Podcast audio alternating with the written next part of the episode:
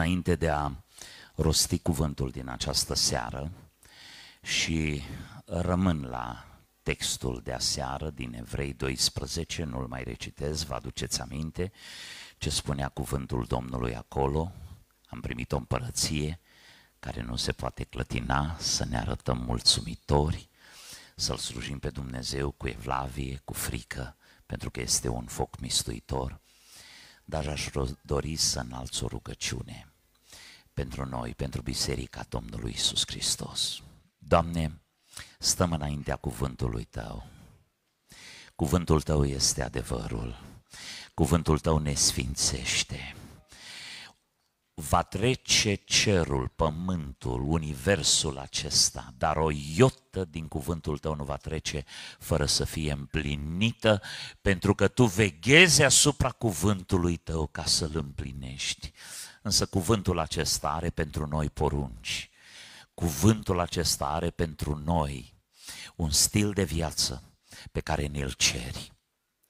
Te rog din toată inima, mă rog pentru fiecare suflet care este aici, lasă o umplere proaspătă a Duhului Sfânt peste noi, ca să avem nu numai putere de înțelegere a cuvântului Tău, ci să avem putere de împlinire a cuvântului Tău în viețile noastre.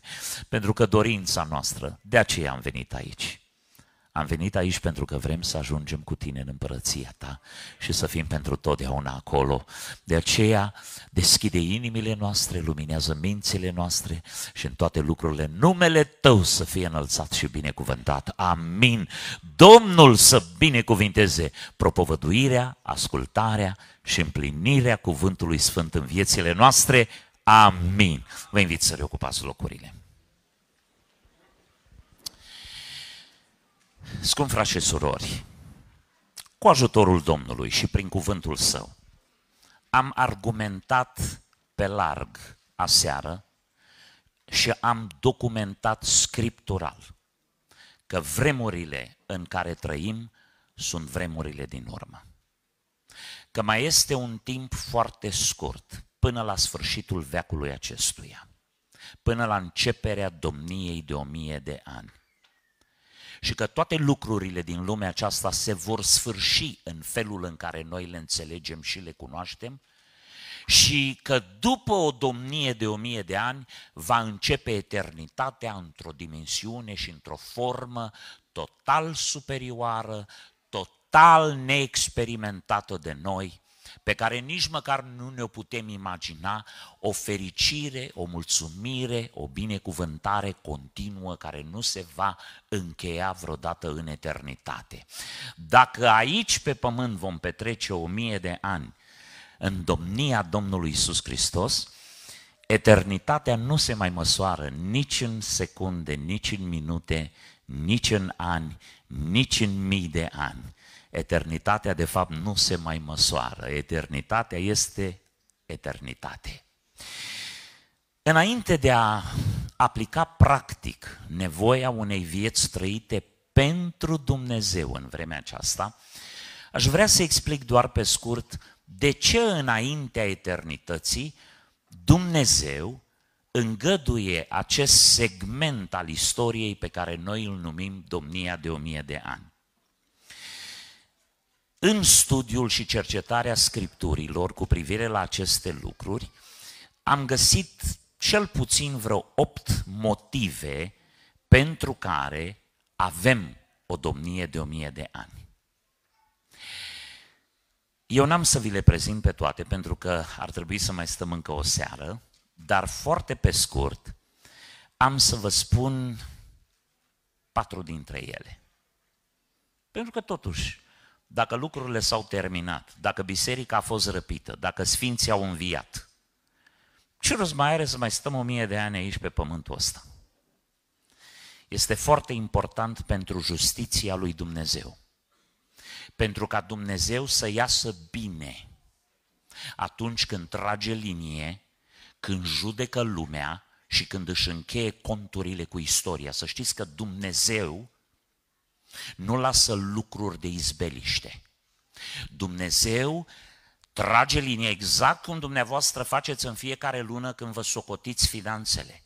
că dacă nu sunteți atenți, dacă nu sunteți responsabili, dacă nu vă faceți socotelile, o să credeți că aveți bani când de fapt sunteți pe minus, o să vă cumpărați lucruri pe care nu aveți de unde să le acoperiți, trebuie să ne facem socotelile tot timpul.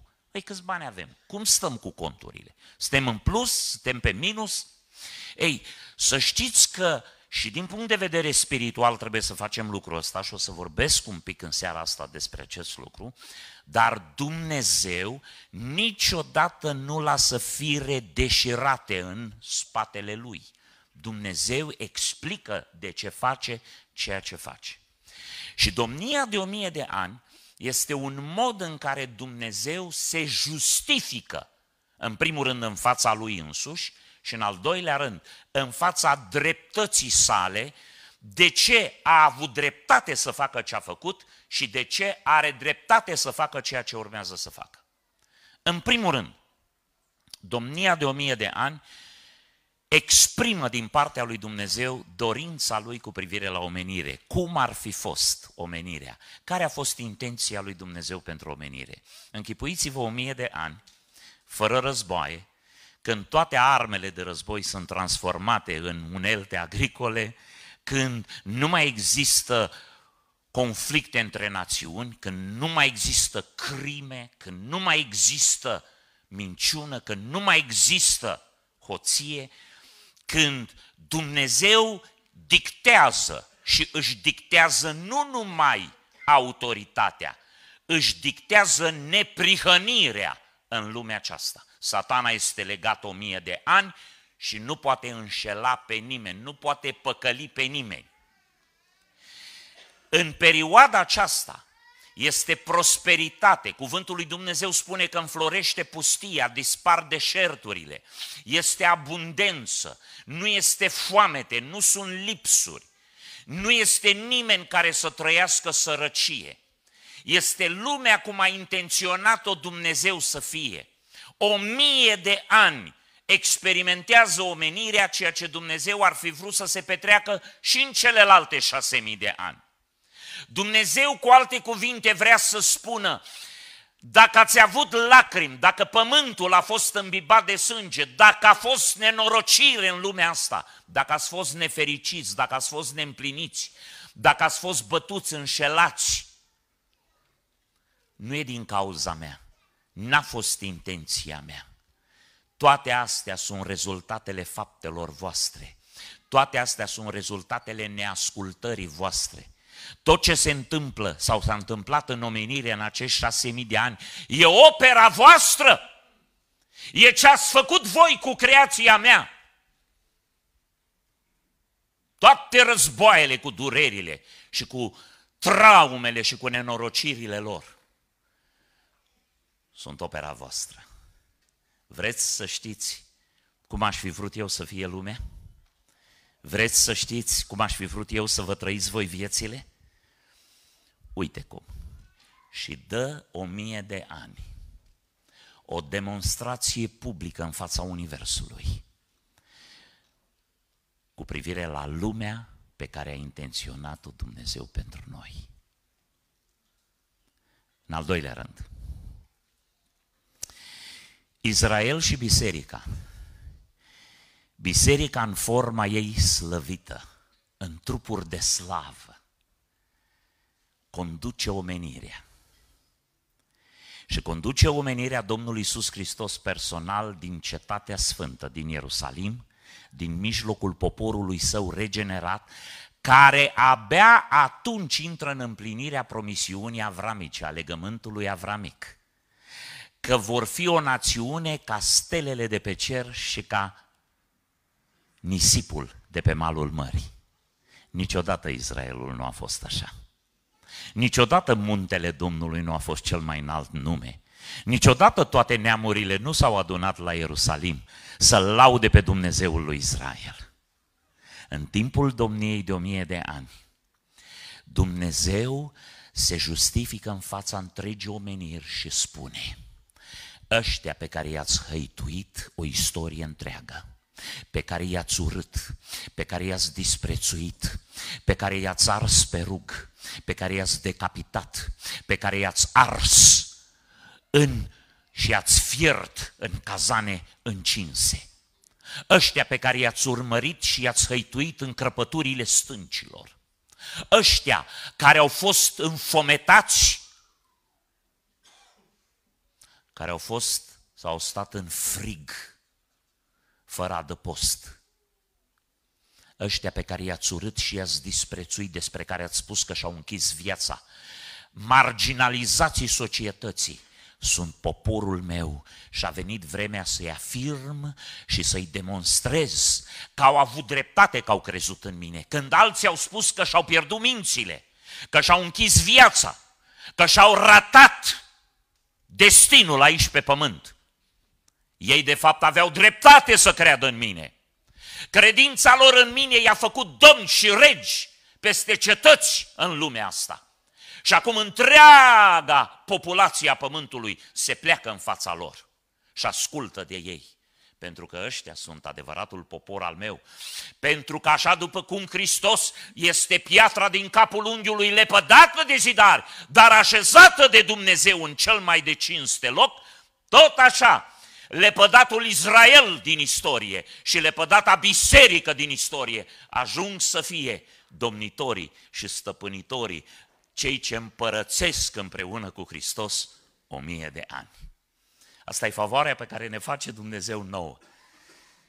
Românilor, romilor, americanilor, de unde ori fi, ne ia, ne emancipează, ne ridică din de sub talpa societății, de la marginea societății și ne așează în centrul societății. Ăsta e Dumnezeul nostru. Lăudat să fie Domnul. Al treilea motiv pentru care avem domnia de o mie de ani este că pentru prima dată se manifestă frăția dintre biserică și Israel. N-am să citesc, dar am să vă dau temă de casă să citiți în capitolul 2. Cuvântul Domnului spune că prin Hristos, prin trupul Lui, a fost surpat zidul care ne despărțea. Nu e vorba acolo de zidul de despărțire dintre om și Dumnezeu. Pentru că ascultați ce spune cuvântul Domnului. Și amândoi aceștia între care era un zid pe care l-a surpat Hristos, au prin același duh intrare slobodă la Tatăl. Cu alte cuvinte, și unul și celălalt acum au o relație cu Dumnezeu și nu mai este un zid de despărțire, zidul legii, zidul făgăduințelor, între ei. Este vorba de relația dintre biserică, mântuită prin jertfa Domnului Isus Hristos, și Israel, care este mântuit, rămășița despre care am vorbit, și care în timpul domniei de o mie de ani sunt frați. Acum, noi, prin credință, să ne ferească Dumnezeu. Vă rog frumos, nu vă faceți de lucru cu Dumnezeu. Știm că Iacov e înșelător, știm că Iacov a trăit cum a trăit, a făcut ce a făcut și lui Laban, noaptea de dinainte, Dumnezeu îi spune în visă, nu spui o vorbă rea lui Iacov, că e înșelătorul meu, este omul meu, am să-l binecuvintez și am să-l transform și am să-l schimb și am să-l fac patriarhul patriarhilor. Dar cu oamenii lui Dumnezeu, Dumnezeu își face de lucru. Să fim foarte atenți. Știu că Israelul e cum este. Știu că evreii sunt cum sunt. De ce noi românii nu suntem cum suntem? Voi romii nu sunteți cum sunteți? În America e o vorbă. La toți le e frică de evrei. Să facă afaceri cu evrei. La evrei nu le e frică de nimeni decât de români. Și la români nu le e frică decât de alți români. Și la voi se potrivește? Okay. Uh, dragii mei, de fapt, noi judecăm în alții ceea ce judecăm în noi. Israelul, la ora actuală, nu este altceva decât o copie a lumii. Este o reflexie a lumii. Pentru că Israelul, la ora actuală, nu-L are pe Domnul Isus Hristos este doar frunze, nu e roadă. Însă, prin credință, pentru că noi nu mergem prin vedere, ci prin credință, în perspectiva domniei de o mie de ani, pe mine nu mă mai interesează cine are sau nu are dreptate. Eu țin cu Israelul, pentru că Israelul sunt frații mei. Și Și în Apocalipsa 12, după răpirea bisericii, ascultați ce spun evreii despre noi.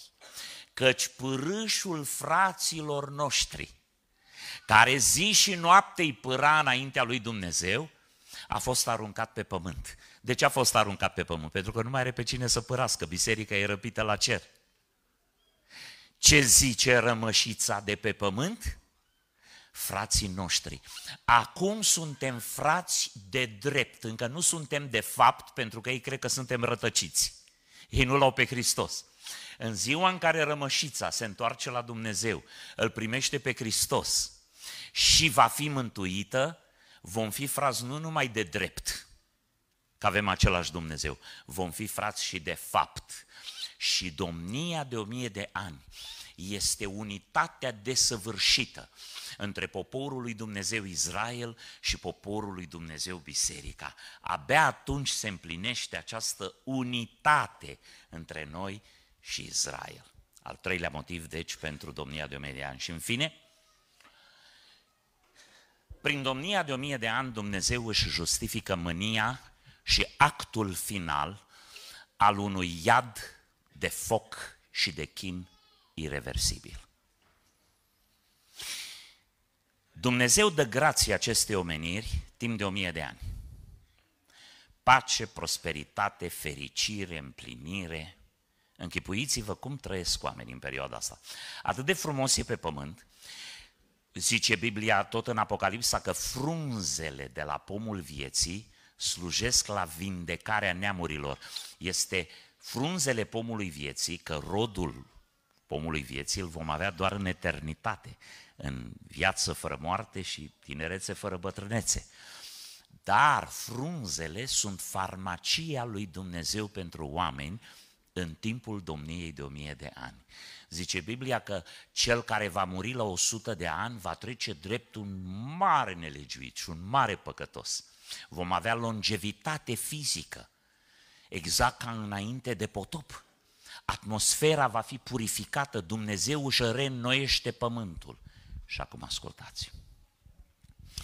După atâta bine, la sfârșitul celor o mie de ani, satana este dezlegat. Și oamenii se satură de prosperitate, se satură de pace, se satură de Hristos, se satură de Israel și se satură de biserică. Și într-un moment în care populația Pământului este mai mare decât oricând în istoria de șapte mii de ani a planetei, diavolul înșală întreaga lume, toți locuitorii Pământului, toate neamurile, să se suie pe munții lui Israel, să se răzvrătească împotriva lui Dumnezeu și să-i atace poporul Israel și să-i atace biserica.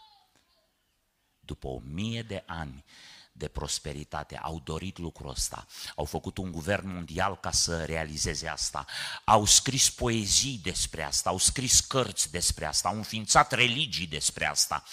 Șase mii de ani și-au dorit o asemenea lume. Dumnezeu le-o dă pe tavă și o mie de ani lumea aceasta există în perfecțiunea lui Dumnezeu.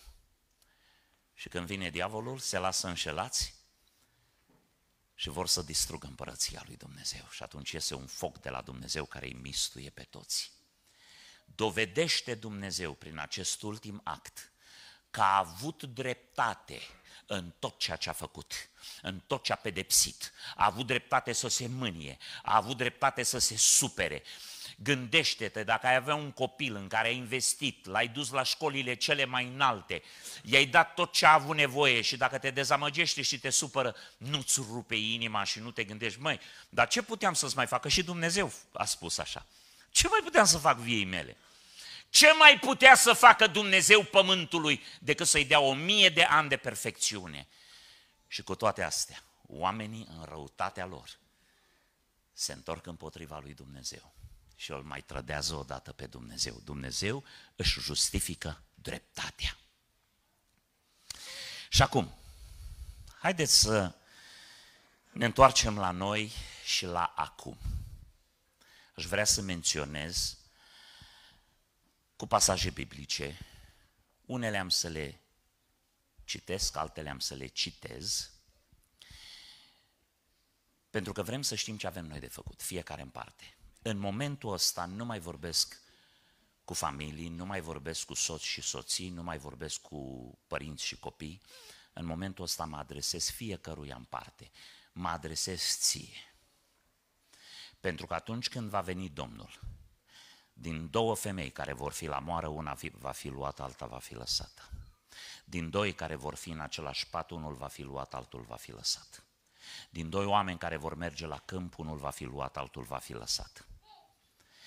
Mântuirea în forma în care vă prezint și trăirea vieții de credință este personală și individuală.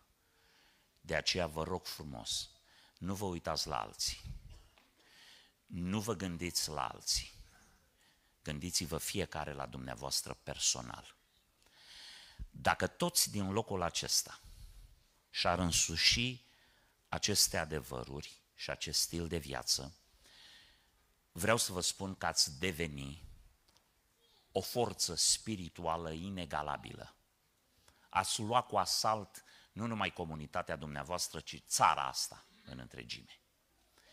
Asemenea pocăiți, când sunt și când se unesc, întorc lumea pe dos. Asta spune Biblia despre credincioșii din biserica primară. Și acum, șase pericole prin care putem fi biruiți. Prima parte a mesajului este un avertisment. Pentru că Pavel spunea, nu suntem în necunoștință de planurile celui rău. Noi îi cunoaștem strategiile. Noi știm ce face el, ce urmărește el. Și trebuie să ne opunem acestei forțe care ne atacă în fiecare zi. Ispitele și pericolele acestea sunt zilnice. În primul rând, putem fi biruiți prin ispite și pofte. Ascultați ce spune cuvântul lui Dumnezeu în uh, epistola lui Iacov, în capitolul 1, de la versetul 12. Iacov 1 cu 12. Ferice de cel ce rabdă ispita, tentația, când vezi un lucru care nu este după voia lui Dumnezeu, când vezi un obiect, când vezi o persoană, când vezi ceva despre care știi că nu e bun și că nu e bine, când ești pe cale să faci o faptă care îl supără pe Domnul Isus Hristos, cu privire la care conștiința îți dă bătăi, palpitații de inimă, căci după ce a fost găsit bun, adică a răbdat, a învins ispita, va primi cununa vieții pe care a făgăduit-o Dumnezeu celor ce-L iubesc. Nimeni când este ispitit să nu zică, sunt ispitit de Dumnezeu. Căci Dumnezeu nu poate fi ispitit ca să facă rău și El însuși nu ispitește pe nimeni. Acum, când diavolul ne ispitește, Dumnezeu folosește acel moment ca o formă de educație spirituală pentru noi și se numește de unde se uită Dumnezeu încercarea credinței voastre. Încercarea credinței în multe feluri. Versetul 14. Ci fiecare este ispitit când este atras de pofta lui însuși și momit. Pauză. Vă aduceți aminte de ceea ce spunea Domnul Isus Hristos? Iată, vine stăpânitorul veacului acestuia la mine și nu găsește nimic în mine. În viața fiecăruia dintre noi, prin felul în care ne hrănim mintea, ochii, auzul, se creează niște cărlige. Și când diavolul vine, el întinde la soul acesta să-l agațe de cărligele alea. El poate să arunce sute și mii de la souri în fiecare zi. Dacă toate aceste urechi cărlige care ies din noi, ale firii pământești, sunt tăiate, știți ce se întâmplă? nu se agață nimic de noi. Și fiecare este ispitit când este atras de pofta lui însuși și momit. 15. Apoi pofta. Când a zămislit, când s-a creat conexia aia între lasou și cărlig, între poftă și oportunitatea de a păcătui, dă naștere păcatului. Se consumă acțiunea păcatului. Odată făptuit păcatul, aduce moartea. Dragii mei, iată de ce cuvântul Domnului spune, omorâți mădularele voastre care sunt pe pământ. Adică cârligele firii pământești. Normal că trebuie să mâncăm, normal că ne îmbrăcăm, normal că ne facem un acoperiș deasupra casei, normal că trăim o viață pe pământ. Nu toate lucrurile acestea sunt păcătoase. Dar când vine ispita și aruncă harponul ei să te agațe, dacă în tine nu găsește cârlige, nu găsește imaginații, nu găsește anumite porniri, anumite înclinații păcătoase, va rămâne fără putere. Pentru că prin ispite și prin pofte putem fi biruiți. Stau de vorbă cu foarte mulți oameni care dintr-un motiv sau altul alunecă și cad în păcat. Și sunt ei înșiși șocați. Și spun, cum am ajuns aici? Cum de-am făcut lucrul ăsta? Cum de-am vorbit aceste lucruri? Cum de-am făcut aceste fapte? Cum de mi-au călcat picioarele într-un asemenea loc?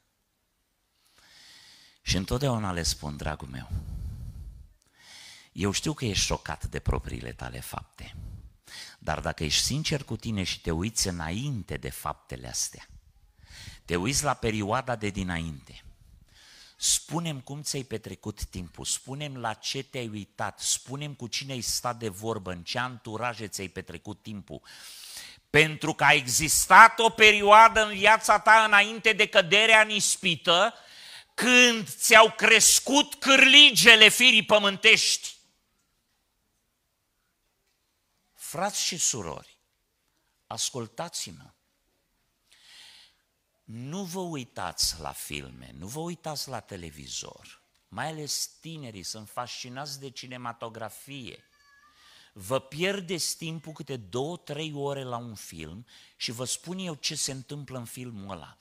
Eroul principal care este frumos, e drăguț foc, are mușchi, e îmbrăcat impecabil.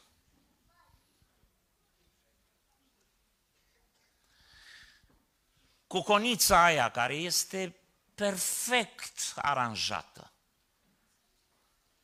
care e ca o ileană cu o sânzeană. Ăștia fac prostii. Dar salvează un oraș de o bombă nucleară. Sunt eroi. Salvează o femeie cu copiii ei din stradă când e atacată. Fac fapte de vitejie. Și uite așa satana îți bagă în cap că eroii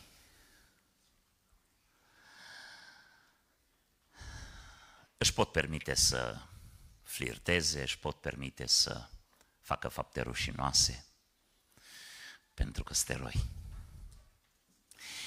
Ei, când te-ai uitat la un film și la al doilea și la al treilea, frate Andrei, 15.000 de servicii divine aici în biserică,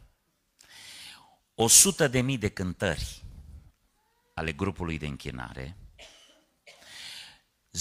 10.000 de rugăciuni fierbinți de să cadă transpirația de pe pereți. nu vor fi în stare să taie cărligele astea. Pentru că dumnealui și dumneaei pleacă de aici să uită la televizor.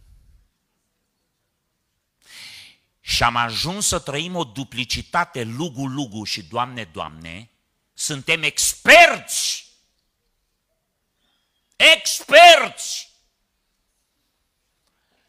Și pe urmă venim la păstor și zicem, puneți mâinile peste mine, roagă-te să mă elibereze Dumnezeu. Și te duci de acolo și te mai uiți la un film. Și ai prieteni care nu vorbesc decât despre prostii. Și la locul de muncă, dacă ai cumva colegi, când încep să-și povestească aventurile, caști gura și urechile, în loc să te rupi de anturajul ăla să pleci să-ți vezi de treabă. Putem fi biruiți de ispite și pofte. În al doilea rând, putem fi biruiți de oboseală. Ascultați ce spune cuvântul lui Dumnezeu în uh, a doua epistolă apostolului Pavel către Corinteni. Citim din capitolul 4. Ascultați ce spune în versetul 16. 2 Corinteni 4 cu 16. De aceea noi nu cădem de oboseală. Iată, oboseala ne poate face să cădem. Ci chiar dacă omul nostru de afară se trece, frate Oniț și frate Ionescu, cam vreo 8 ani înaintea ta, 9 ani, sunt mai bătrân. Uh, totuși omul nostru dinăuntru se noiește din zi în zi. Versetul 17. Căci întristările noastre ușoare de o clipă, Câți dintre dumneavoastră vă place să vă jignească fratele Pavel, apostolul, să vă spună că întristările voastre sunt ușoare și de o clipă? În economia eternității sunt ușoare și de o clipă. Când le comparăm cu alții, comparați-vă cu Iov atunci când vă e greu. Comparați-vă cu femeia care și-a pierdut și bărbatul, și nurorile, și fiii și a rămas și cu niște orfani pe lângă ea. Comparați-vă cu alții. Dacă nu găsiți alții mai necăjiți ca voi, comparați-vă cu Domnul Isus Hristos, care a suferit pe nedrept și auziți ce a făcut harul de pe cruce de lângă el. Azi zice, mă, noi măcar suferim pe drept, dar ăsta n-a făcut niciun rău. Dar niciodată să nu cădeți de oboseală din cauza necazurilor. Și auziți de ce? Căci întristările noastre ușoare de o clipă lucrează pentru noi tot mai mult o greutate veșnică de slavă. Necazul tău îl ia Dumnezeu și îl transformă în răsplătire. Te așteaptă necazul dincolo de granița mormântului și spune, știi, eu am fost în tristare, eu am fost necaz, eu te-am făcut să plângi, eu te-am făcut să suferi, eu te-am pus la pat, dar Dumnezeu m-a luat și m-a transformat într-o răsplătire veșnică. Și versetul 18. Pentru că noi nu ne uităm la lucrurile care se văd, ci la cele ce nu se văd, căci lucrurile care se văd sunt trecătoare, pe când cele ce nu se văd sunt veșnice. Dragii mei, dacă nu gestionăm bine suferința, necazul, încercările, poverile vieții, pe măsură, știți, știți cum este viața? Viața este ca o greutate pe care o ții în spate. Ea are aceeași greutate, dar cu cât o ții mai mult, cu atât se face mai grea. Când ai ajuns la o anumită vârstă, viața devine din ce în ce mai grea.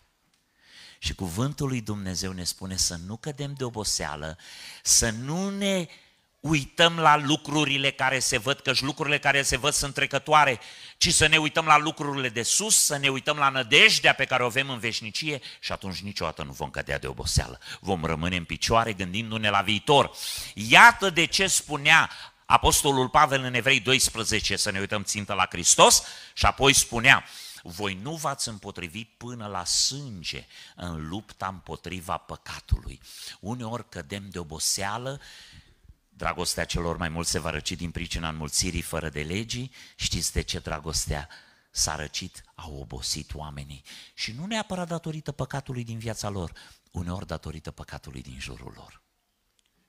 Vă aduc aminte ce a spus Ilie. Doamne, am rămas singur. Nimeni nu mai vrea să trăiască viața de credință. Nimeni nu mai vrea să facă slujbe la biserică. Nu mai sunt decât eu care port poverile aici. Au, s-au retras jumătate din ușieri, frații care veneau să așeze scaunele au obosit, frații care așează instrumentele au obosit. Voi n-ați obosit că v-am văzut de fiecare dată că le-ați așezat, dar nici să nu obosiți. Noi am fost aproape un an într-un high school și într-o zi au venit la mine grup mare și mi-au spus, frate, cumpărați odată o biserică. Ne-am săturat să așezăm instrumente, ne-am săturat să cărăm boxe, ne-am săturat. Deja am, mai suntem jumătate, restul au obosit. Le silă să intre la serviciu divin murături, transpirați, luarcă, după ce au cărat tot ce trebuia și mai trebuie și după program, când toată lumea se duce liniștită la masă, noi să stăm să le strângem pe toate. Nu așa că obosim uneori? Și unii obosesc și se lasă. Și alții obosesc pentru că alții obosesc. Frați și surori, să nu cădeți de oboseală. Și mă refer nu numai la lucrurile acestea practice, mă refer la partea spirituală.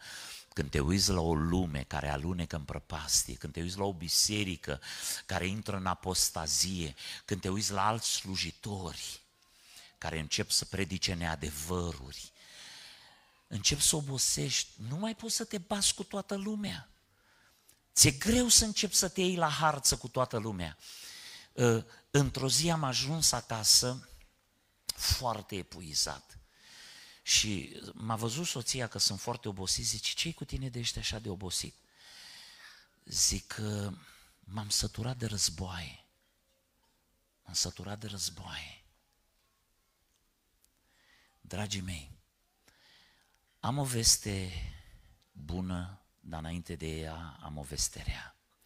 În lupta pe care o ducem pentru credința dată Sfinților odată pentru totdeauna nu e pauză, nu e armistițiu, nu e pace, nu e răgaz. Lupta asta este 24 de ore din 24, 365 de zile pe an. Toată viața noastră luptăm, luptăm și iar luptăm. Vestea bună este că lupta se va încheia curând. Și când se va încheia, va începe eternitatea cu Hristos și răsplătirea Domnului. 3. Biruiți de frică. Frica, să știți că ne poate obosi. Vă aduceți aminte că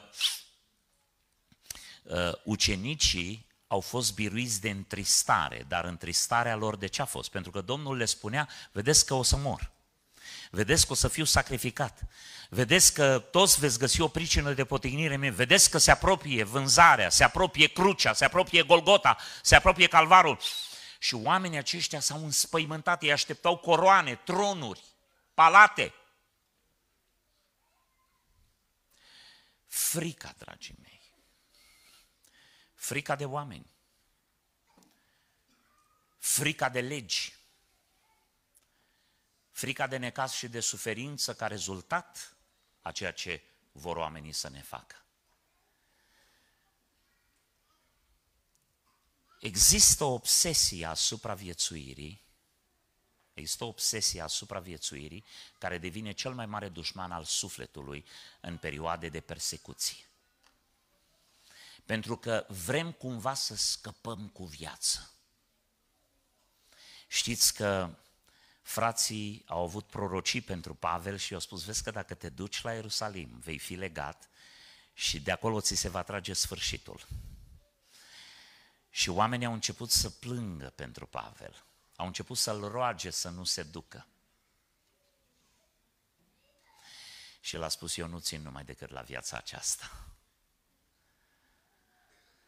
Pentru mine a trăi este Hristos și a muri este un câștig. Domnul Iisus Hristos spunea că cine ține la viața aceasta mai mult decât la Dumnezeu, Cine pune mâna pe plug și se uită înapoi, Cine câștigă viața aceasta, o va pierde. Și nu o va pierde, o va câștiga. Întrebarea nu se pune dacă o câștigi sau o pierzi, că de pierdut tot o pierzi. Întrebarea se pune dacă o pierzi cu Hristos, atunci o vei câștiga. Dacă câștigi toată lumea, ce îi va folosi un om să câștige toată lumea aceasta? Și să-și piardă sufletul. Dragii mei, nu renunțați la Dumnezeu niciodată și nu obosiți datorită spaimei, datorită fricii. Să știți că diavolul folosește frica. Cuvântul Domnului ne vorbește despre semnul fiarei care va fi administrat întregii omeniri. Știți de ce majoritatea îl vor primi? Pentru ca să poată vinde și să poată cumpăra. Ca să nu fie excluși din societate. Ceea ce m-a deranjat cel mai tare, să știți că nu, nu suntem că, căpiați. Nevastă mea avea recordul vaccinurilor copiilor noștri mai bine decât doctorul de familie. Avea cărticică pentru fiecare copil. Pentru că am crezut în lucrul ăsta și am venit din România, obișnuiți că dacă vrei să nu se îmbolnăvească copilul de boli teribile, cum era prin secolele trecute, îi vaccinezi. Știți ce m-a deranjat cel mai rău? când guvernele au propus acest vaccin, că au spus că nu putem intra în magazine fără carte. Am fost în America la un restaurant și am vrut să intrăm. Și era perioada aia când încă amenințau. Și ne-a cerut cartea de vaccin. Nu ne-am, nu, n-am avut-o, nu ne-a dat voie să intrăm să mâncăm.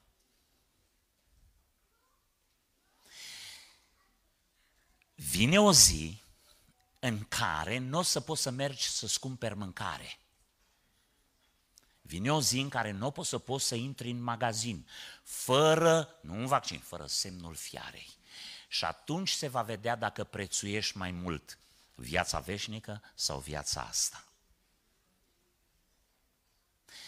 Pentru că, spunea Pavel, dacă numai pentru viața aceasta ne-am pus nădejdea în Dumnezeu, suntem cei mai nenorociți dintre toți oamenii. Iată de ce, dragii mei, să nu fim biruiți de frică.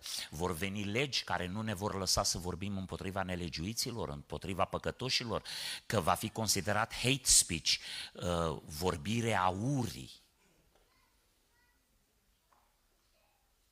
Și mulți vor asculta. Știți care au fost cei mai mari dușmani mei în timpul pandemiei? Care mi-au scris și m-au mustrat? Pastorii americani. Pastori americani. Care au crezut că biserica poate să stea fără servicii divine un an și jumătate, doi ani, fără repercursiuni. Mulți dintre ei s-au întors la biserici goale, le-au plecat în oria și nu s-au mai întors. S-au desfințat biserici mari. Biserici de 20.000 de membri au rămas cu 2, 3, 5.000 de membri. Biserici cu 100, 2, 3 de oameni nu s-au mai întors deloc. Pentru că biserica nu că nu supraviețuiește fără adunare. Nu există fără adunare. Ce ne face pe noi biserică? Numele, titlul, firma, ce ne face? Adunarea Sfinților! și trebuie să ne biruim frica. Înaintașii noștri pentru adunare au mers în secret în pivnițe cu perne și cu pături în geam, s-au dus în pădure, s-au dus în munți ca să nu renunțe la adunare. Și nu le-a fost frică. Au fost prinși, au fost unii omorâți, alții amendați, dar au considerat că e vital pentru biserică să rămână împreună și să se adune frica. Apoi, suntem biruiți de încercări, necazuri și lipsuri. Am vorbit de ce spune în 2 Corinteni 4 despre încercări, însă am atins mai mult oboseala lucrurilor care ne obosesc. Am vorbit de boxe, de screen de lucruri de astea. Însă să știți că uneori oamenii obosesc să fie bolnavi. obosesc să fie săraci. Obosesc și îi spun lui Dumnezeu, Doamne, nu mi-a folosit la nimic credința în Tine. Sunt sătul să trag de o lună ca să se întâlnească cu luna cealaltă și să avem tot ce ne trebuie. Sunt sătul să mă împrumut. Sunt sătul să alerg o zi întreagă pentru un pum de bănuți.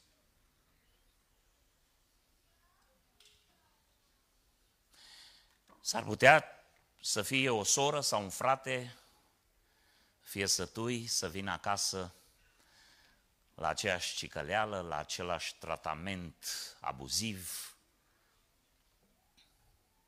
M-am săturat. Încercările și necazurile pot deveni o sursă de cădere. S-ar putea să fie părinți care s-au săturat să se mai roage pentru copii și să nu vadă rezultate. Și asta ne face să ne depărtăm de Dumnezeu, să-i reproșăm lui Dumnezeu că nu se schimbă lucrurile în viața noastră. Ascultați, citiți cele două epistole ale Apostolului Pavel către tesaloniceni și veți vedea ceva extraordinar. Știți de ce le-a scris două epistole tesalonicenilor? Pentru că după ce s-au convertit, tesalonicenii au, avut să, au început să aibă probleme, necazuri. Tesalonicenii au început să aibă înmormântări în familie, au început să se îmbolnăvească, tesalonicenii au început să fie persecutați pentru credință. Și Pavel a spus, ăștia sunt prea fragezi, prea imaturi, ca să reziste la asemenea presiuni. Și zice, deși aveam mare nevoie de Timotei, i-am dat scrisoarea asta să vină la voi pe nerăsuflate, să se ducă într-o grabă și să fie sigur că nu cădeți din credință, că nu obosiți datorită încercărilor, necazurilor și prigonirilor.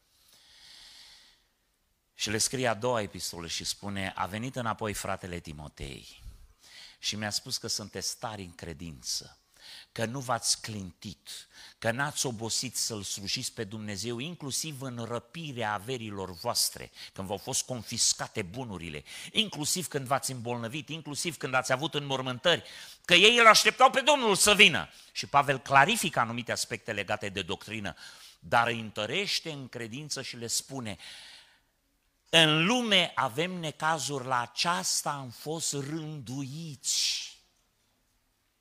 Viața pe pământul acesta nu este normală în liniște, în pace și în prosperitate pentru poporul Lui Dumnezeu. Dacă ai parte de așa ceva, este o binecuvântare, este o experiență personală pe care ți-a dat-o Dumnezeu. Poporul lui Dumnezeu din toate vremurile a fost un popor care a trecut prin multe necazuri și multe prigoniri. Să nu obosești datorită lipsurilor, necazurilor și încercărilor.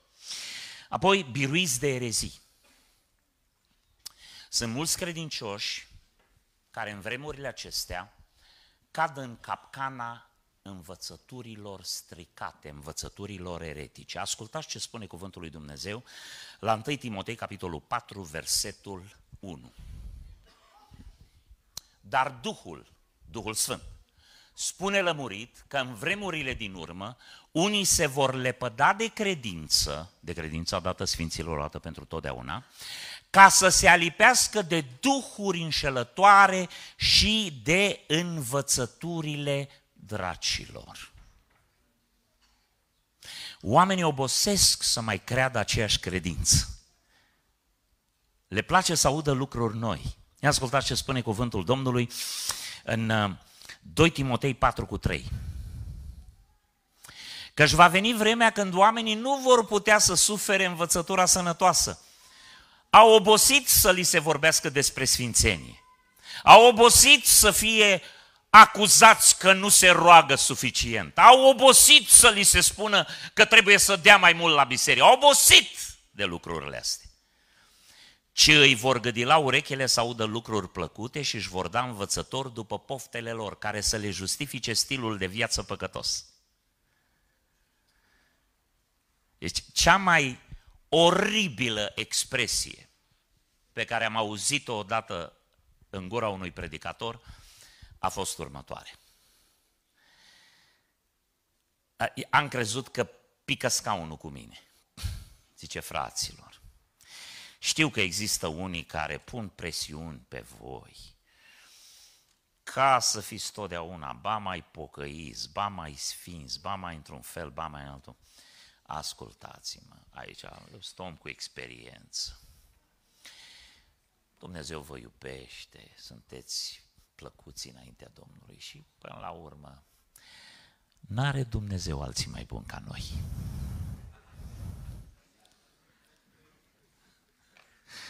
M-am uitat zi, vai, dragul meu, ce mamă de bătaie meriți tu.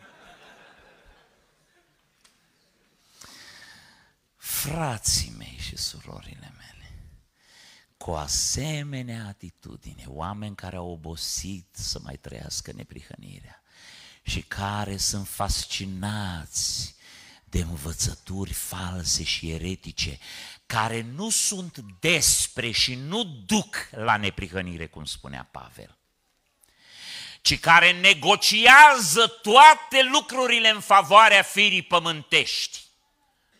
De-aia avem biserici care organizează campionate sportive, care afișează meciurile pe ecran ca să vină oamenii la biserică. Lasă-i mă acasă, ce mai adu la biserică pentru că... Că ce că nu că facem o rugăciune înainte, ca să bată cine?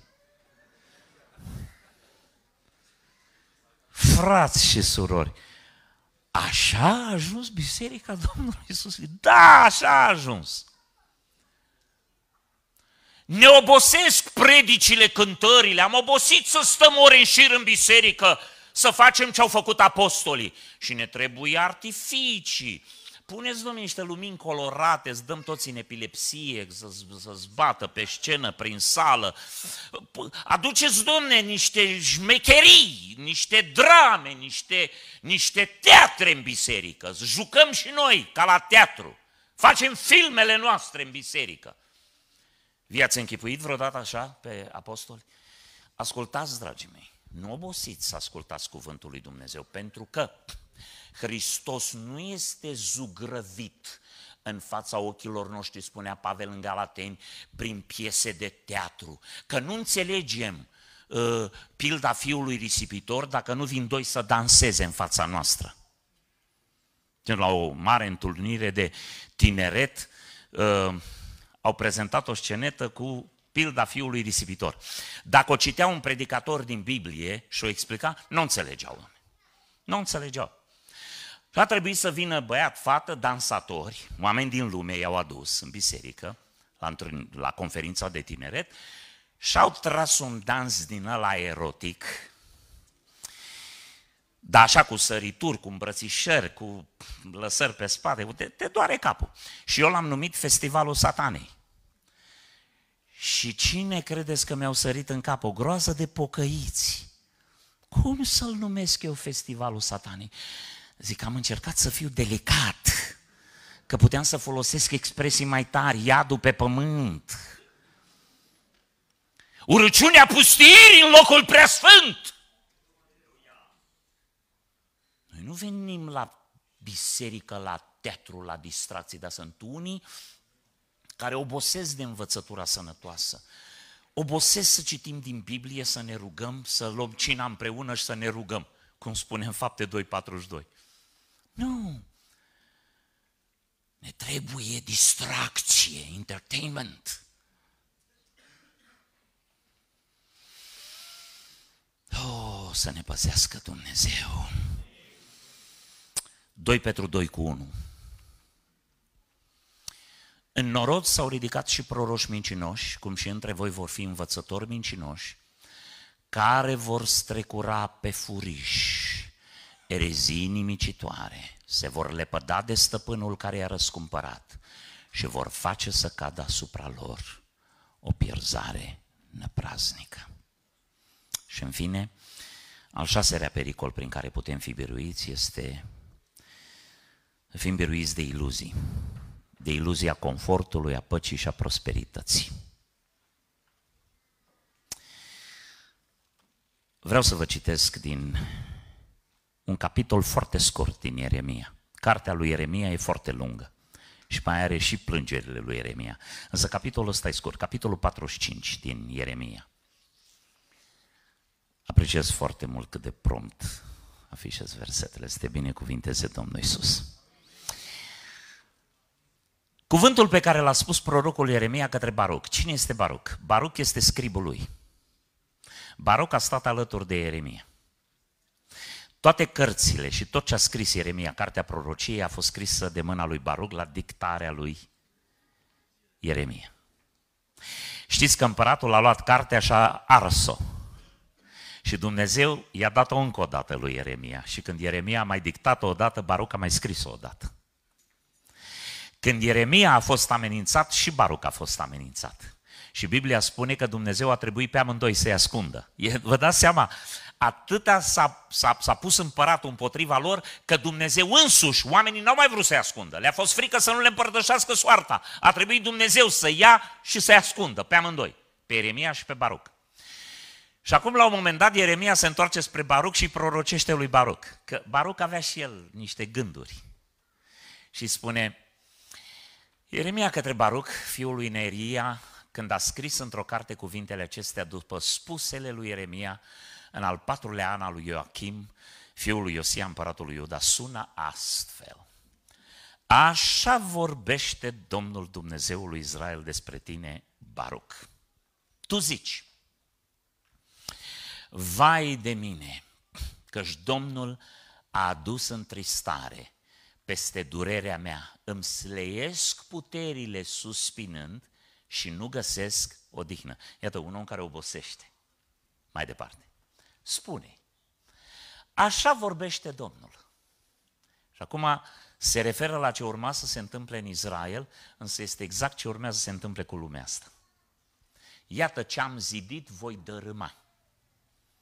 Vreau să fac un paranteză. Știți de ce Dumnezeu are dreptul să dărâme lumea? Pentru că El a făcut-o. Ce-am zidit, voi dărâma, ce-am sădit, voi smulge.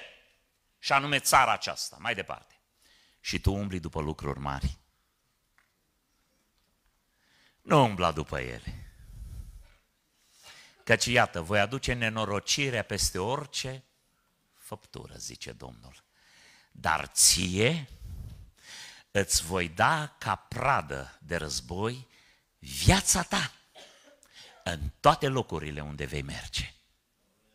Atât i-a promis Domnul lui Baroc, viață. Dragii mei, una dintre cele mai toxice teologii, periculoasă ca satana de periculoasă, este teologia prosperității. Teologia prosperității a fost inventată de un drac. Și numele lui este Satana. Satana vrea să se bage în teologie. Ascultați, ca să înțelegem bine. Nu există o teologie a prosperității. Există o teologie despre prosperitate. Teologia când este a prosperității presupune că dacă ești pocăit, vei fi binecuvântat material. Presupune că dacă vii la biserică, a doua zi îți răsare Mercedesul la poartă. Înseamnă că dacă ai făcut o milostenie, în următoarea zi îți crește salariul, ți se dublează. Asta este o teologie falsă, nebiblică, drăcească. Pentru că nu există garanții în viața de pocăință, nici cu privire la sănătatea ta. Mă opresc un pic. Unii dintre noi ne pierdem sănătatea datorită unui stil de viață necontrolat mâncăm ce nu trebuie, când nu trebuie, cum nu trebuie. Ne surmenăm, ne consumăm și ne facem praf. Vreți un exemplu să vi-l dau? Uite-l aici.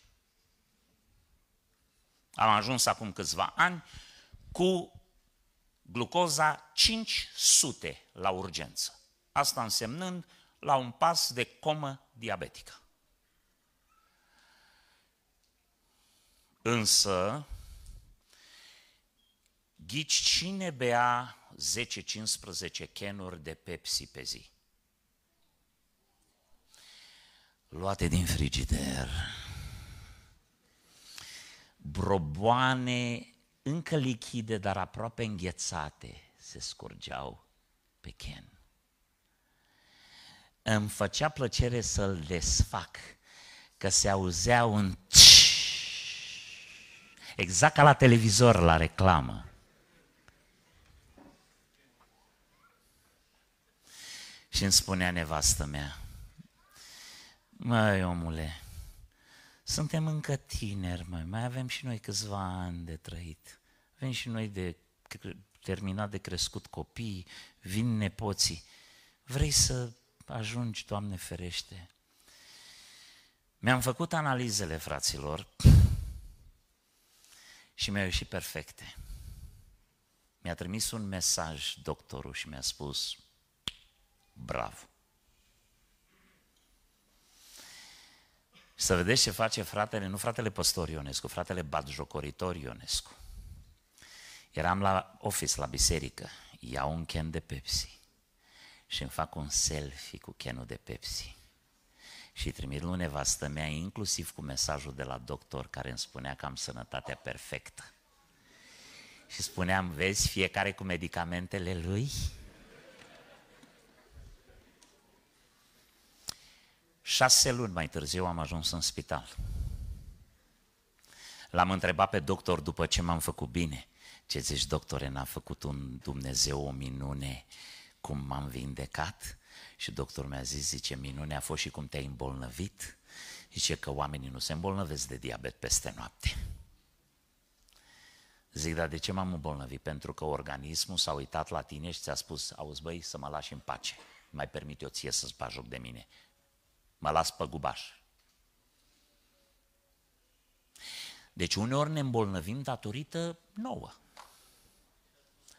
Alte ori ne îmbolnăvim doar pentru că suntem oameni.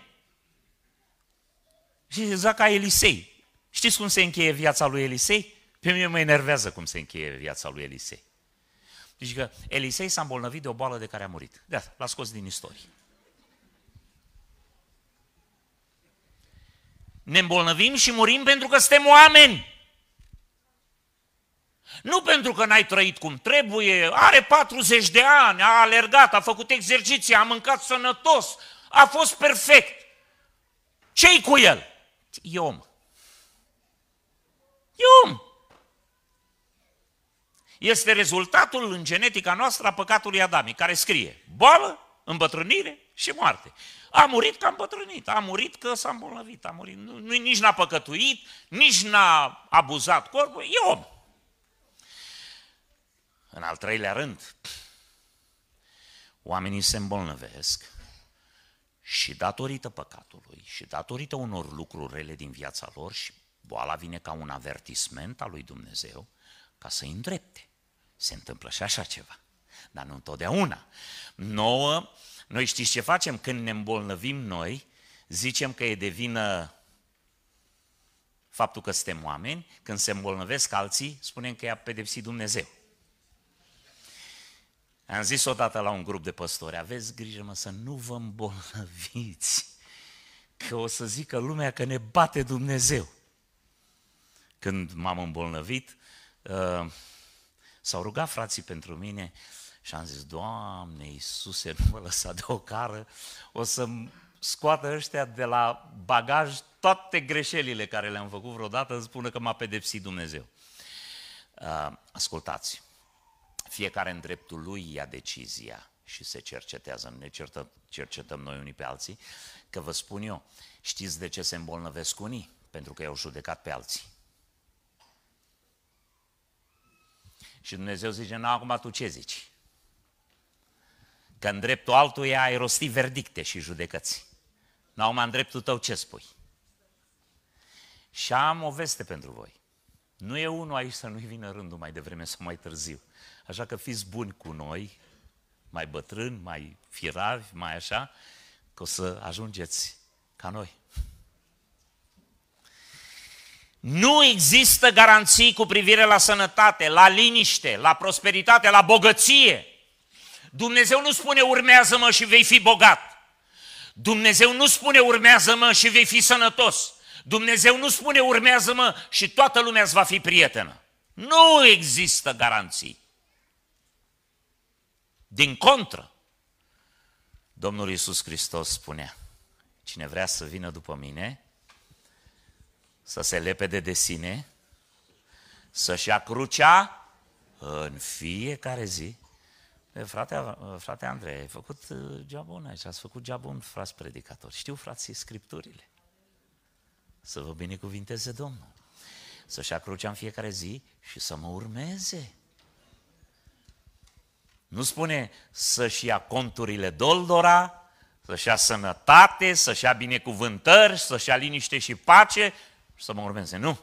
Să lepede de sine, să renunțe la sine. Există garanții în pocăință. Există garanția necazurilor, prigonirilor și lipsurilor. Pe astea Dumnezeu ni le garantează. În lume veți avea, dar îndrăzniți, căci eu am biruit lumea. Aleluia!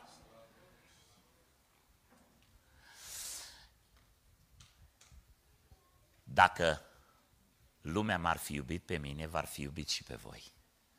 Dar pentru că lumea pe mine m-a urât, să nu vă așteptați să vă iubească pe voi, așteptați-vă să vă urască. Astea sunt garanțiile pocăinței. Acum, teologia despre prosperitate. Că asta o avem în Biblie. A prosperității se aplică doar la domnia de o mie de ani și la eternitate. Acolo, într-adevăr, când vom intra, vom avea viață fără moarte, tinerețe fără bătrânețe, trupuri de slavă fără boală, prosperitate, pace, liniște și toate lucrurile vor fi perfecte. Acolo. Aici nu încă, dar teologia despre prosperitate este următoarea frații care sunt binecuvântați. Pot să fie unii dintre noi binecuvântați material? Da.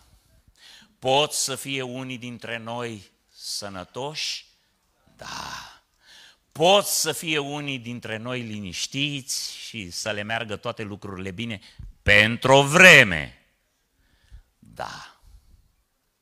Ei, pentru ăștia are Dumnezeu o teologie dar e teologia despre prosperitate, nu e teologia prosperității. E asociată cu un mare dacă. Dacă ești prosper, să pun două întrebări. Cum ai ajuns prosper? Și doi, ce faci cu prosperitatea? Prima teologie e teologia cum ți-ai însușit bogățiile. Știți că Zacheu, când s-a pocăit, el a fost vameș. El a jefuit, el a nedreptățit. Și pocăința l-a obligat la restituție. Ce a făcut el cu bogăția câștigată pe nedrept? A spus, dau înapoi împătrit și jumătate din avere o dau la... Că până atunci n-a dat nimic la săraci. El lua de la săraci, nu dădea la săraci. Asta e teologia despre prosperitate. Cum ți-ai însușit-o? Doi, ce faci cu ea? Tânărului bogat, Domnul i-a spus, vrei să mă urmezi pe mine? Crezi că eu sunt Dumnezeu? Uite, eu vreau, am o, am o chemare specială pentru tine. Vinde tot ce ai de la săraci și urmează-mă. Nu la toți le-a cerut Dumnezeu așa. Nu. Dar la asta i-a cerut pentru că bogăție era Dumnezeul lui. Zice că a plecat foarte întristat de acolo a obosit să-L mai slujească pe Dumnezeu. L-a obosit Domnul Isus Hristos cu pretențiile Lui. Și s-a întristat și a plecat. Teologia despre prosperitate este legată de un mare dacă. 1 Timotei, capitolul 6. De la versetul 17. Îndeamnă pe bogații veacului acestuia. Ce înseamnă bogații veacului acestuia? Bogați în pounds, în lire sterline, în dolari. În... Asta e, în, în veacul ăsta asta e bogăție. Să nu se îngânfe și să nu-și pună nădejdea în niște bogății nestatornice, ci în Dumnezeu care ne dă toate lucrurile din belșug. Ascultați de ce? Ca să ne bucurăm de ele. Prima doctrină a prosperității despre prosperitate este dacă te-a binecuvântat Dumnezeu, dacă ți-ai câștigat pâinea în mod cinstit și dacă Dumnezeu ți-a dat prosperitate, bucură-te de ea. Nu e niciun lucru rău cât îți poți permite, cât te întinde pătura, nu? Să-ți cumperi mâncare, să-ți cumperi o casă, să-ți cumperi o mașină, să mergi, să ai haine, să ai tot ce trebuie. Acum, totuși, trebuie să fim atenți și cu cumpătare și aici. Că nu te poți îmbrăca cu mai mult de un rând de haine odată, nu, te poți, nu poți să conduci mai mult de o mașină odată, nu poți să stai în mai prea multe case deodată, dar cu cumpătare și într-un mod decent, bucură-te de bunurile pe care ți le-a dat Dumnezeu. 18. Îndeamnă-i să facă bine, să fie bogați în fapte bune, să fie darnici, gata să simtă împreună cu alții. Cu alte cuvinte, bucură-te de ele, dar nu de unul singur, cum a făcut-o bogatul care îl avea pe Lazar la poartă. Și spune părintele Avram, zice, în viață tu ți-ai ales lucrurile bune și nu le-ai împărțit cu ăsta, cu amărâtul ăsta. Asta și-a ales lucrurile rele și n-a avut parte nici de fărâmiturile care cădeau de la masa ta. Bucură-te de binecuvântările tale, asta e teologia despre prosperitate, nu a prosperității. Dacă ai ajuns prosper, nu e o garanție, e o experiență personală. Doctrina bisericii nu e că vei ajunge prosper. Dar dacă ai ajuns prosper, bucură-te de ele, dar nu singur. Și trei, versetul următor. Așa ca să-și strângă pentru vremea viitoare drept comoară o bună temelie pentru ca să apuce adevărata viață. Cu alte cuvinte, nu te bucura de astea aici, mai multe cât te bucuri de cele pe care le vei avea dincolo. Ca astea strecătoare și alea veșnice. Și dacă vreți o teologie despre prosperitate finală, Știți, când avem în mormântări, noi spunem o greșit un lucru. Greșim un lucru. Și eu l-am spus fraților la atâtea înmormântări că m-aș mai duce odată la ele să, să, să corectez, să schimb, să, să, să nu fie așa cum am zis. Le spun, fraților, uitați-vă, n-a luat nimic cu el. N-a luat nimic cu ea. Nu este adevărat. Vreau să spun cum poți să-ți iei casa în eternitate, cum poți să-ți iei mașina în eternitate, cum poți să-ți iei banii în eternitate, cum poți să-ți iei toate lucrurile de pe pământul ăsta în eternitate. Când le dai Domnului. Când le dai la cei săraci. Că zice că așa strângi o comoară.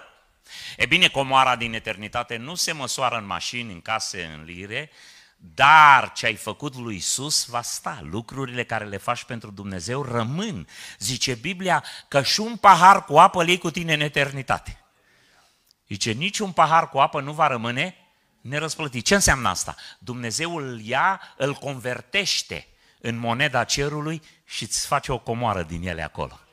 Slăvit să fie numele Domnului. Asta este teologia despre prosperitate. Vă rog frumos, frați de la Lids, membrii ai tuturor bisericilor rugul aprins, toată mișcarea rugul aprins, ascultați-mă ce vă spun. Când auziți clișee traduse din limba engleză, că Domnul vrea să fim sănătoși, că Domnul vrea să fim prosperi, că Domnul vrea să fim vârf și nu vale, că vrea să fim frunte și nu coadă. Când ne face să ne simțim vinovați că nu avem 5 case, 12 mașini și nu mergem de 20 de ori în vacanță în fiecare an.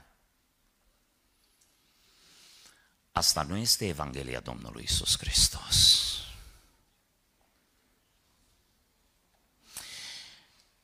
Și s-ar putea să fim biruiți de o asemenea mentalitate pentru că Biblia mea spune complet altceva. Vă va contamina mintea o asemenea teologie. Vreți teologia adevărată a unei minți sănătoase în Hristos?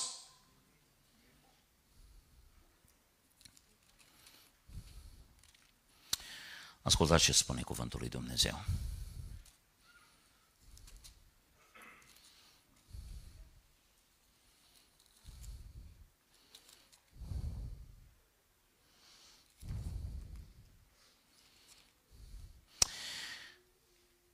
În capitolul 4 din Coloseni.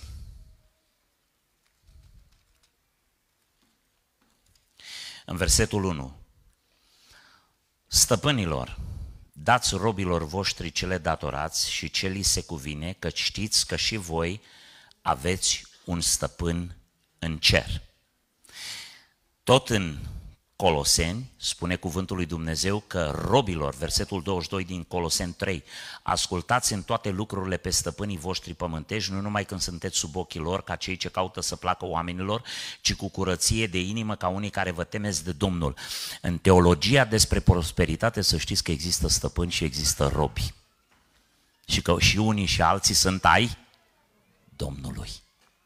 Și că și unul și altul trebuie să fie cinstit cu celălalt că robul trebuie să muncească cu conștiinciozitate pentru stăpânul lui și să nu se supere că e rob și să nu-l invidieze pe stăpân că are mai mult, iar stăpânul trebuie să fie corect și cinstit cu robul său.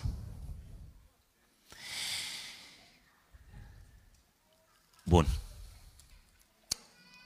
Hai să mai citim și din Filipeni, capitolul 4.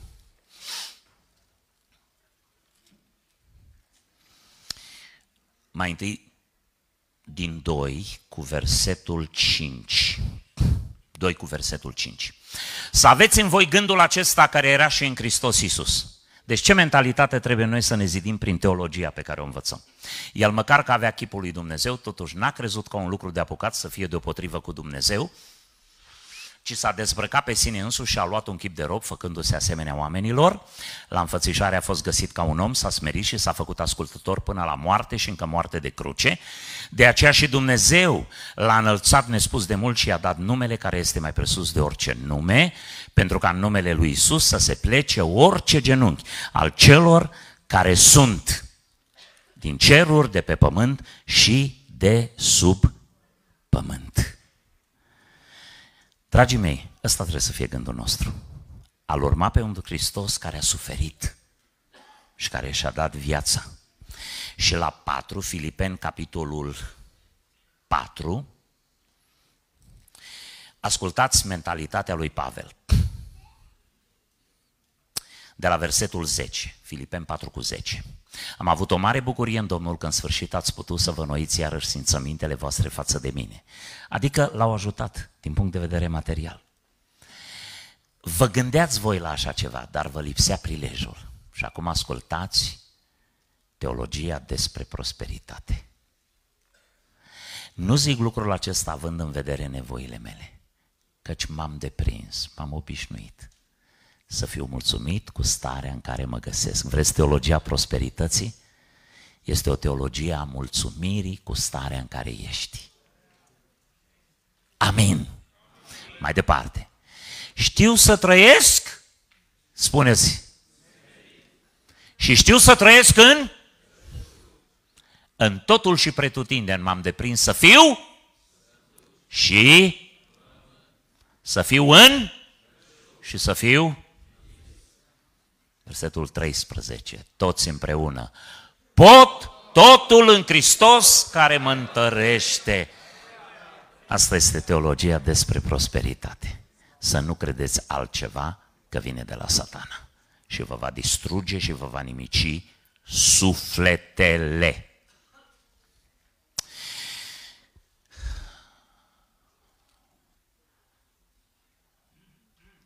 Așa, 8 și un sfert mai am un pic, șapte practici prin care suntem biruitori.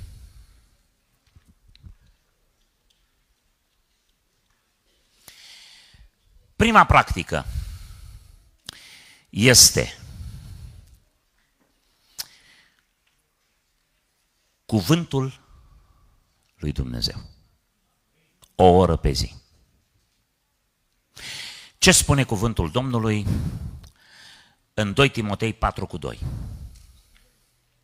Propovăduiește cuvântul, stăruiește asupra lui la timp și ne la timp. Asta înseamnă că nu întotdeauna ai dispoziție și nu întotdeauna ai timp. Când ai timp, stăruiește în cuvânt. Când n-ai timp, stăruiește în cuvânt. De ce o oră pe zi? Datorită faptului că atunci când ai luat câteva versete și te-ai gândit la ele o oră, chiar ajungi să le înțelegi. Am primit un telefon de la unul din slujitorii mai tineri și mi-a spus, frate Cristi, uh, ajutați-mă puțin cu versetul ăsta, că vreau să predic uh, la următoarea întâlnire de tinere din pasajul ăsta și nu, nu, nu, nu, nu înțeleg versetul ăsta. Înțeleg textul, dar versetul ăsta nu-l înțeleg. Zic, mai de câte ori l-ai citit? Păi nu, că am citit pasajul și... Mai, de câte ori l-ai citit? Păi l-am citit de vreo două, trei ori. Cât timp ai petrecut cu Scriptura? Numai cu Scriptura, zic, nu cu YouTube-uri, nu cu cărți, nu cu comentarii, nu cu, numai cu Scriptura. Da, e aici. Nu, știu că e acolo Scriptura. Cât timp ai cercetat Scriptura? Zic, auzi, tu vrei o predică mură în gură? Citește în următoarea jumătate de oră, de o sută de ori versetul ăla. Și dacă nu-l înțelegi, sună-mă. Noi vrem soluții ieftine. Noi vrem să ne dea alții pe tavă. O mare parte dintre predicatorii moderni predică predicile altora. Mi s-a întâmplat să stau prostit pe un scaun, să nu-mi vină să cred că în fața mea un predicator îmi repeta predica cuvânt cu cuvânt. Și am spus, măi, băiete,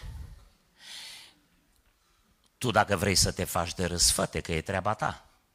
Dar de ce mă faci pe mine de râs cu predica mea? Dacă eu veneam o săptămână mai târziu în biserica asta și țineam aceeași predică, că mi le repet, nu? Și lumea spunea, zice, mă, Ionescu îl copiază pe ăla. Putea să creadă cineva lucrul ăsta, nu? Pune mintea pe Biblie și muncește. Eu nu spun să nu cercetați și alte cărți și alte lucruri, dar o predică se pregătește cu Biblia și cu Duhul Sfânt. Și e suficientă înțelepciune în Biblie pentru un milion de predicatori care țin un miliard de predici. Ei vor spune aceleași lucruri, dar nu se vor copia cuvânt cu cuvânt unul pe altul.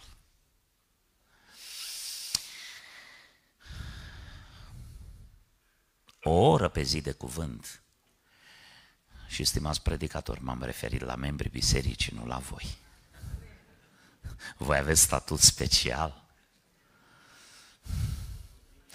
Normal că dacă nu cercetezi scripturile, nu te sfințesc scripturile, nu ești îmbibat, nu ești ca un burete, ca o sugativă îmbibată cu cuvântul lui Dumnezeu. Strâng cuvântul tău în inima mea ca să nu păcătuiesc, că despre asta vorbim, să nu cădem. Cum își va ține tânărul curată cărarea? Îndreptându-se după cuvântul tău. O oră de cuvânt pe zi. O oră de rugăciune pe zi și o zi de post pe săptămână. Rugăciunea și postul împreună. Dumneavoastră veți spune, frate, o zi are numai 24 de ore. Ascultă, dormi un pic mai puțin. Sau, dar e greu cu televizoare, cu șuete, cu uh, întâlniri cu șezători, e greu să te culci mai devreme. Culcă-te mai devreme.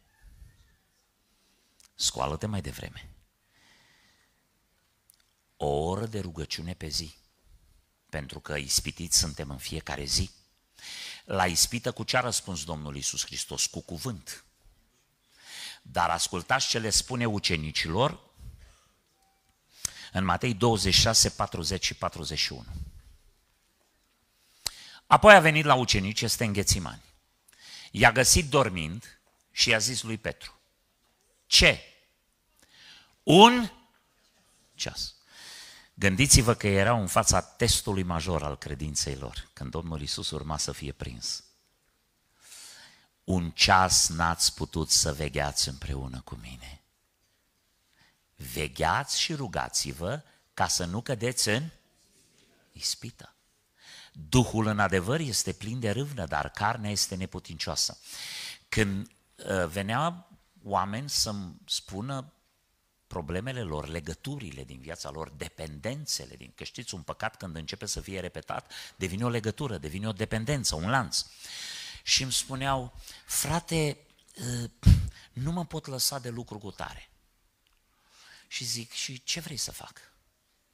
Păi dacă puteți să vă puneți mâinile pe mine, să mă ungeți cu ungerea cu tu ești bolnavă, tu ești păcătos. Ungerea cu undele mie pentru boală.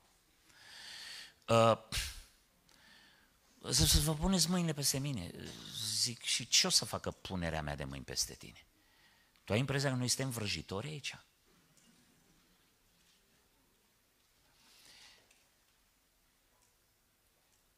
Cât citești Biblia? Cât te rogi în fiecare zi? Și am descoperit că aproape deloc. Încă n-am întâlnit un bărbat sau o femeie, un credincios, care să citească Biblia o oră pe zi și să se roage o oră pe zi și care să trăiască în dependențe, în pofte, în păcate repetate de care nu se poate lăsa. Și am un pic de experiență că mâine, pe mine am 40 de ani de pastorație. Nu există să citești Biblia o oră pe zi și să te rogi o oră pe zi și să trăiești în repetarea unui păcat de care nu te poți lăsa. Pentru că ecuația biblică, vegheați și rugați-vă ca să nu cădeți în ispită. Dacă veghezi și te rogi, nu cazi în ispită. Rezultatul căderilor și al lanțurilor și al dependențelor. Cauza acestor căderi este lipsa de citire a Scripturilor, lipsa de rugăciune și lipsa de post în viața credincioșilor.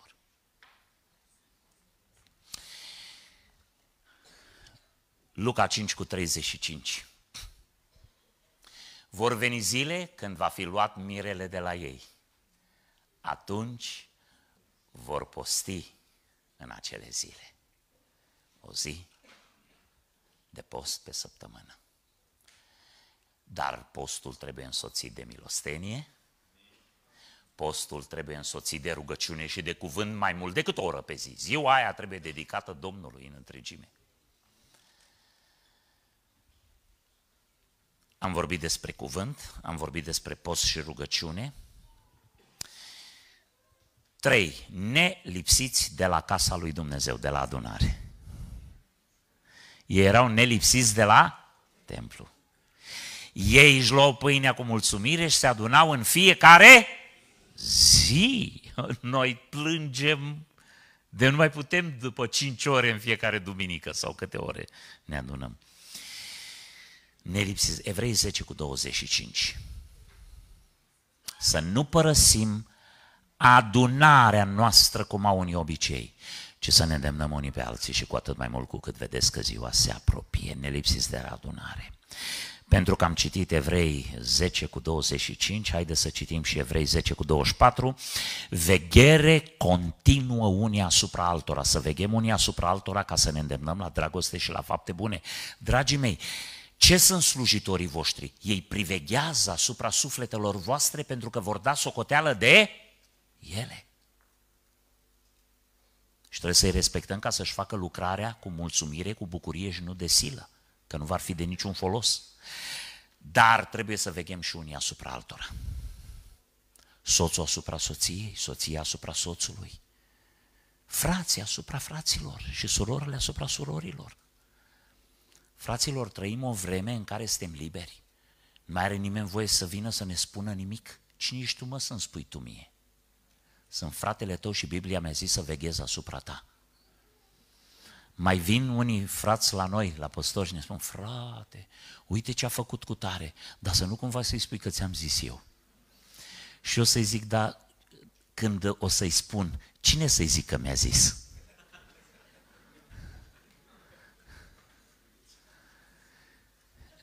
Că am aflat de undeva, nu? Fraților, smeriți-vă. Și nu interpretați că a venit fratele și mi-a atras atenția și mă înjosește. Nu, fratele mă iubește. Acum trebuie să avem și înțelepciune, să știm cum să spunem. Să cerem călăuzirea Domnului. Dar să nu fugim de supravegherea frățească. Că oamenii care fug de supravegherea frățească sunt oameni care au ceva de ascuns și care au fost prinși și care nu vor să recunoască și care vor să te intimideze, să taci și să-i lași în pace să trăiască mai departe cu lanțul lor după ei. Biblia folosește vegherea continuă unii asupra altora. Am vorbit despre cuvânt, am vorbit despre post și rugăciune o zi de fiecare o, o, o oră de fiecare și o zi de post pe săptămână, nelipsiți de la adunare, veghere continuă unii asupra altora, evaluare personală zilnică. Și noi facem rugăciune de mărturisire în fiecare duminică. Avem rugăciunea de mărturisire. Însă cred că este cea mai păcătoasă rugăciune pe care o facem într-o săptămână. Uh, dintre toate rugăciunile noastre. Și am să vă spun de ce. Eu știu cum vă rugați voi la rugăciunea de mărturisire duminică. Că și eu foarte multă vreme m-am rugat așa. Doamne, îți mulțumesc că mă iubești, îți mulțumesc că m-ai iertat și te rog frumos, dacă ți-am greșit cu ceva în săptămâna care a trecut, mai eu nu cred că ți-am greșit ce am făcut eu săptămâna, dar mă rog, Acum, lasă-le așa, la modul general. Uite, sacul ăsta în, în, în, în pungă neagră, așa, o pungă neagră, în care nu se vede nimic. E plin, dar e, nu se vede nimic în el. Iartă-mă, sfințește-mă, curățește-mă. Când a fost ultima oară când te-ai rugat și ai spus, Doamne, iartă-mă că am mințit, iartă-mă că am vorbit urât, iartă-mă că mi-am pierdut cumpătul și m-am enervat, Iartă-mă că îl urăsc pe fratele meu sau pe sora mea. Iartă-mă că m-am uitat unde nu trebuie și la ce nu trebuie. Iartă-mă că am fost acolo și nu trebuia să merg. Iartă-mă că am făcut asta și nu trebuia să o fac. De câte ori te-ai rugat așa? Și eu îți recomand să nu te rogi duminică dimineață. Nu te ruga duminică dimineață, că aud oamenii maturi, pe care rugăciunea ta îi va dărâma, nu îi va zidi. Am stat toată lângă un frate păstor și am zis, Doamne, iartă-mă că săptămâna trecută m-am supărat, am zis, am țipat la nevastă mea și am făcut și am dres. Și l-am luat după aia deoparte, am spus, ascultă băi, tu ai impresia că ai zidit biserica când te-ai rugat așa? Știi ce face inima, că e nespus de înșelătoare și de deznădujduit de rea. Știi ce au zis frații din biserică? A, păi și el e om și eu sunt om și eu am făcut-o și o mai fac și... A, a, a, a că toate le negociem în favoarea firii pământești. Ai văzut, domnule, eu am crezut că mai eu sunt cel mai căpcăun. E-l și pe fratele păstor. Noi nu venim să ne vulnerabilizăm, să ne dezgolim în fața bisericii. Că nu zidim biserica când spune că și noi suntem răi și că și noi mai avem... Știu ei că le avem. Dar, știi cum e, știu și eu, dar tăceți. Că noi nu suntem aici să vă spunem că și noi ne luptăm cu lucrurile noastre, nu? Nu te ruga nici de în bancă dacă stai, Doamne, iartă-mă că am mințit. Pentru că stai lângă un cuget slab care zice, uite bă, ăsta a mințit. Și el nu se mai gândește tot programul, nici la predică, nici la cântări, nu la nimic decât spune, mincinosul ăsta de lângă mine. L-ai terminat. Când să ne mărturisim? În fiecare zi seara. Zice, toate zilele pierde urgia ta, adică Dumnezeu ia fiecare zi în parte și o socotește. De ce în fiecare zi? Pentru că memoria este proaspătă, conștiința e sensibilă, este zguduită de durerea păcatului înfăptuit și ți-ai încheiat conturile. Știți când un păcat devine repetat și devii dependent? Când trec zile, săptămâni și nu-l mărturisești și nu te ocupi de păcatul ăla tu împreună cu Domnul. Evaluare personală zilnică. Citiți stop psalmul 90 veți vedea ce spune acolo cuvântul Domnului. Și apoi, în ultimul rând, mărturisirea greșelilor repetate care devin legături. 1 Ioan capitolul 2, de la versetul 1. Copilașilor, vă scriu aceste lucruri ca să nu păcătuiți. Deci nu vi le scriu ca să păcătuiți. Avem la Tatălui Mijlocitor, ne iartă și putem păcătui. Deci motivul pentru care vă scriu nu este că puteți să păcătuiți, ci ca să nu păcătuiți. Dar dacă cineva a păcătuit, s-a întâmplat, e un accident. Avem la Tatăl un mijlocitor pe Iisus Hristos cel neprihănit. El este jertfa de ispășire pentru păcatele noastre și nu numai pentru ale noastre, ci pentru ale întregii lumii. Iacov, capitolul 5. De la versetul 15. Rugăciunea făcută cu credință va mântui pe cel bolnav și Domnul îl va însănătoși și dacă a făcut păcate, îi vor fi iertate. Mărturisiți-vă unii altora. Asta nu înseamnă în public, asta nu înseamnă oricui, păcatele și rugați-vă unii pentru alții ca să fiți vindecați. Mare putere are rugăciunea fierbinte a celui neprihănit. De ce trebuie să ne mărturisim păcatele.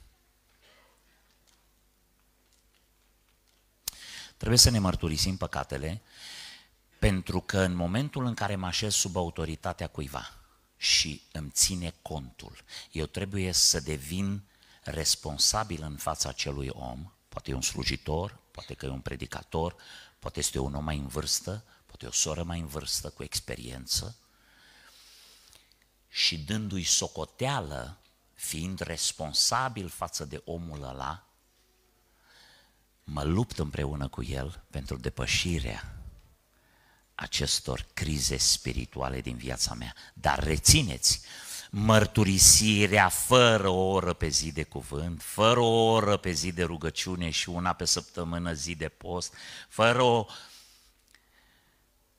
adunarea bisericii, fără nelipsire de la adunarea bisericii, fără veghere continuă unii asupra altora, fără evaluare personală zilnică, nu ne folosește deloc că devenim coșul de gunoi al altora unde vin și își deșartă gunoi în fiecare săptămână și tot nu se pocăiesc de lucrurile astea, că n-au putere în ei înșiși. Și ultimul lucru al șaptelea. Să fim tot timpul implicați în lucrarea la care ne-a chemat Dumnezeu să fim slujitori, să facem ceva pentru Dumnezeu. Dragii mei, știți când David a păcătuit? Când poporul s-a dus la război și el s-a plimbat pe acoperiș. Și sunt foarte mulți credincioși în bisericile noastre care se plimbă pe acoperiș. Ei nu merg la război. Ei n-au nimic. Ei sunt simpli membri. Ascultați-mă, dacă aș putea, aș declara război pe față calității de simplu membru. Mai îmi spune câte unul, frate, eu n-am nicio pretenție, eu sunt simplu membru în biserică. Frate, e bine că n-ai pretenții, dar e bine, nu e bine că ești simplu membru. Fiecare e chemat să facă o slujbă. Lipsa ta de activitate în trupul lui Hristos, lipsa ta de implicare în slujire, te va trimite pe acoperișul casei să te plimbi și să te uiți și de la înălțimea aia vei cădea într-o zi. Pentru că ești un credincios inactiv, inert, irresponsabil. Dumnezeu ne-a trimis în toată lumea să predicăm Evanghelia la orice făptură. Știți că în Apocalipsa spune Duhul și Mireasa zic, vino. Și noi îl chemăm pe Domnul să vină și Domnul nu vine. Bine, nu vine că mai sunt niște lucruri de împlinit, dar dacă ar fi după noi, n-ar mai veni niciodată. Știți de ce? Pentru că acolo spune și cine aude să zică și cui este sete să vină. Păi ce e Domnului sete să vină? Nu. Este o chemare vino pe verticală între noi și Hristos, între Mireasă și Hristos și este o chemare pe orizontală ce ați făcut voi toflenii din, în anii 90 și poate și în anii 2000, când mii de oameni au fost chemați la evangelizare, îmbrăcați în haine albe și l-au primit pe Hristos. Și când plecați de la biserică acasă, treceați pe la 20 de case și spuneați de Dumnezeu. Și când vă duceați la biserică, treceați pe la 20 de case și vorbeați de Hristos. Și voi, când ați primit pe Hristos, v-ați dus la rudele voastre, la prietenii voștri, la cunoscuții voștri, ați umplut, nu biserica, ați umplut localitatea de pocăiți atunci nu aveai timp să păcătuiești. Nu aveai timp să te uiți la prostii, că trebuia să mai câștigi un suflet pentru Hristos. Mă iertați, atunci stăteam mai puțin la oglindă și în magazine.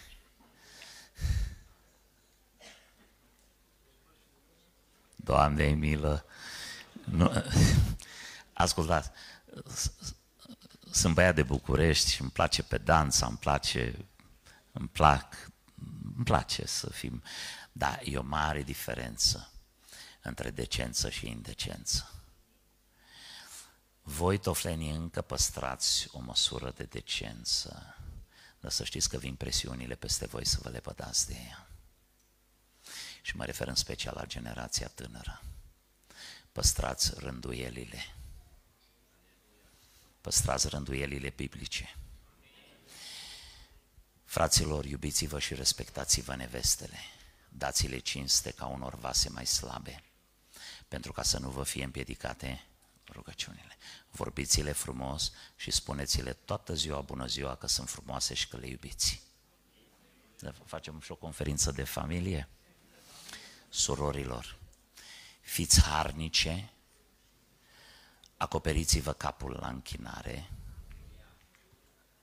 îmbrăcați-vă decent, cum le stă bine femeilor evlavioase, și să știți că nu bijuteriile și formele exterioare vă dau valoare, pentru că cine găsește o femeie cinstită, asta este mai de preț decât mărgăritarele. Păstrați credința adevărată așa cum e negru pe alb în Scripturi. Și amin. Lăudați să fie Domnul.